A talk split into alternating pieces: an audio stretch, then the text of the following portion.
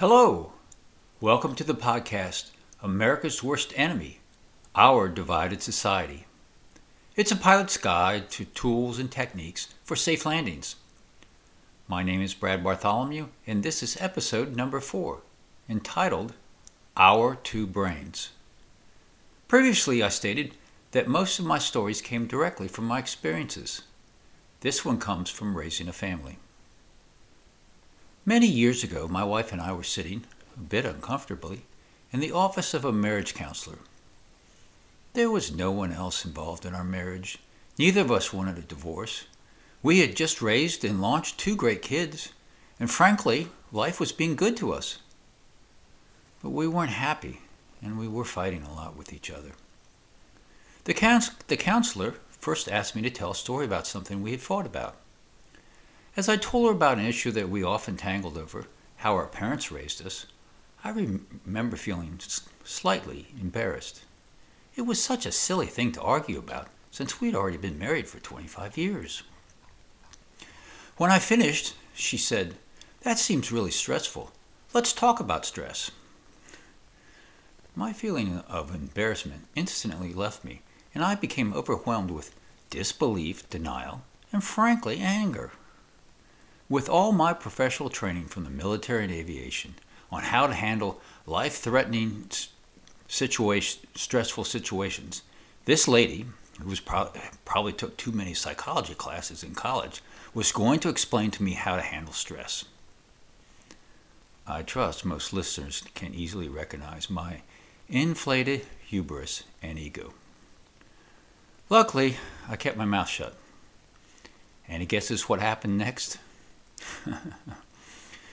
Gently and respectfully, she gave me, with the most amazing clarity, the most profound understanding of how to navigate stress safely I had ever heard of. Her words of wisdom even helped me helped my performance while flying airplanes. It certainly helped our marriage, and I believe it helps explain how our society has become so divided and I also believe it can help us regain our ability to work together and make safe landings again. She de- deconstructed and illuminated the two paths available to all humans in dealing with stress. She talked about our two brains. Here's the essence of what she said We humans are wired with two brains. Both play a vital role in our survival and success. Our oldest brain we get from the reptiles. It's our fight, flight, or freeze brain. It's lightning quick, and it has an outstanding radar. It's always on the lookout for danger, and when it stresses danger, it instantly has a physiological response, flooding the body with adrenaline, so we are prepared to fight, run away, or pee in our pants. I call this brain our combative brain. Our newer brain is the one we get as humans evolved. I call this our problem solving brain.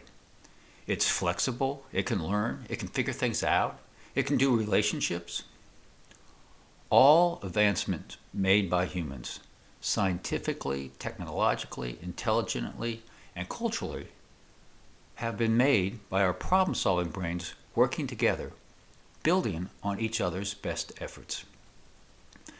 I said both brains play a vital role, but it's how and when we choose to use these brains that determines our sex, success or failure. These differences between the two brains are often vividly on display in the cockpit when stress suddenly appears. But the, the first time I truly was aware of them is when the marriage counselor explained them to me many, many years ago. When you become aware of these differences, tendencies, and impacts, believe me, you will be able to feel the difference in yourself and see the differences in others, especially when stress gives you a no notice check ride. Just to be clear, our recent enhanced understanding of the human brain, used by many different disciplines now, has been discovered by some truly brilliant research neurobiologists making remarkable discoveries. I've truly enjoyed reading and hearing about their fascinating work. But you, as a listener of this podcast, should re- please remember I am merely a retired airline pilot, concerned citizen who likes to tell stories. Here are the basic challenges I see in using our two brains to work together successfully. One, our combative brain is lightning fast. It has to be. When stress suddenly hits our lives, our bodies will feel, us, will feel the change. And that's our combative brain being summoned to perform, and perform now. Two, unfortunately, our combative brain has only three strongly emotional solution sets fight, run away, or freeze. Third, on the other hand, our problem solving brains, which has allowed us to rise above all other species on the planet, has unlimited ability to navigate stressful chaos, learn from its own mistakes, and develop powerful human relationships. Our problem solving brain is not powered by emotions. It's powered by critical thinking, which often takes thoughtful effort and some time to arrive. Here's the rub when stress hits the cockpit, or your marriage, it's our combative brains that emotionally grab the lead and often, often won't let go. This also instills a deeply held feeling that we are being attacked, which instantly triggers a need to fight back. So, what's the right stuff? Well, it's easy to say, but it's often hard to do without proper training. Take a deep breath to calm yourself just long enough to summon your problem solving brain to get into the game. This is always your best chance at a safe landing even if there's a voice screaming in your head, We're being attacked! We're being attacked! Okay, again, enough of this psychobabble. Why in the world did I tell this story in a political podcast? Come on, folks. This is remarkably simple, even for a pilot. When we look at America's political arena today, which brains are our two warring political parties and their mega media mega mouths using. Here's a hint it's not a problem solving brains. FYI, I'm not naive as to which political party is, for the most part, trying to govern and hold on to reality, and which political part is not interested in doing either. I promise you, I will squarely address these differences in a later self policing phase of this podcast series. Perhaps the most important question for us today, however, is why are we the citizens from both parties cheering and supporting this dysfunctional dance?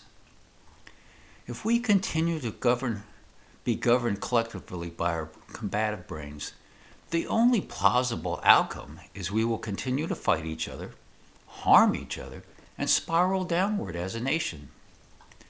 The only chance my new granddaughter's generation has at a safe landing is if we Americans today stop this foolish, dangerous behavior, take a deep breath, calm ourselves, and start having civil, constructive conversations across the divide, collectively using our problem solving brains. Let me leave you with one hopeful observation that I also firmly believe. It doesn't matter whether you believe God gave us these two brains or we evolved into having both of them. We humans possess the most powerful tool for prosperity and success. All we have to do is collectively summon our problem solving brains and choose to work together for the greater good. This ends my comments about our two brains. Now I'm going to double down on my year end statement which is unco- an uncomfortable tool that we can all use to change what's in our own heads and to try, somewhat gently, positively influence others. Just in case a few of you have forgotten my snappy statement, I will repeat it now. I think it's pathetic that 10 months before a general election, our only choice is two 80 year old white guys. It's February 10th as I'm writing this podcast and our two good old boys had quite a week. One fella had a special counsel say he wilf- willfully broke the law, but his memory was so poor that he probably could not be convicted. The other fellow's behavior warranted the Supreme Court stepping in for the first time in 250 years to determine whether a state could remove him from the ballot. He, however, is also facing several special counsel indictments, 90 charges that will probably also require some Supreme Court adjudication, adjudication. And oh yeah, he's a convicted sex offender and he keeps stacks boxes of government secrets in his shower. For full disclosure, I do, do believe one of these men has been an honorable and successful American statesman, statesman, but the reality is he's past his prime. It happens to all of us. America, isn't it obvious we need to make a significant course correction? How about let's start by rejecting both of our political parties' first offer this year? Our emotional, combative brains may be saying, oh, there's not time, enough time for doing a do over of the elections process, but our problem solving brains certainly knows no otherwise. The news wasn't all bad this week. At least Tucker Carlson and Vladimir Putin seemed to enjoy themselves with a friendly two hour chat. But let's stay vigilant. Some people say Taylor Swift could be a government psyop. Dear God, please help America. Please forgive us and guide us, for we know no, we know not what we are doing. Safe landings, everyone.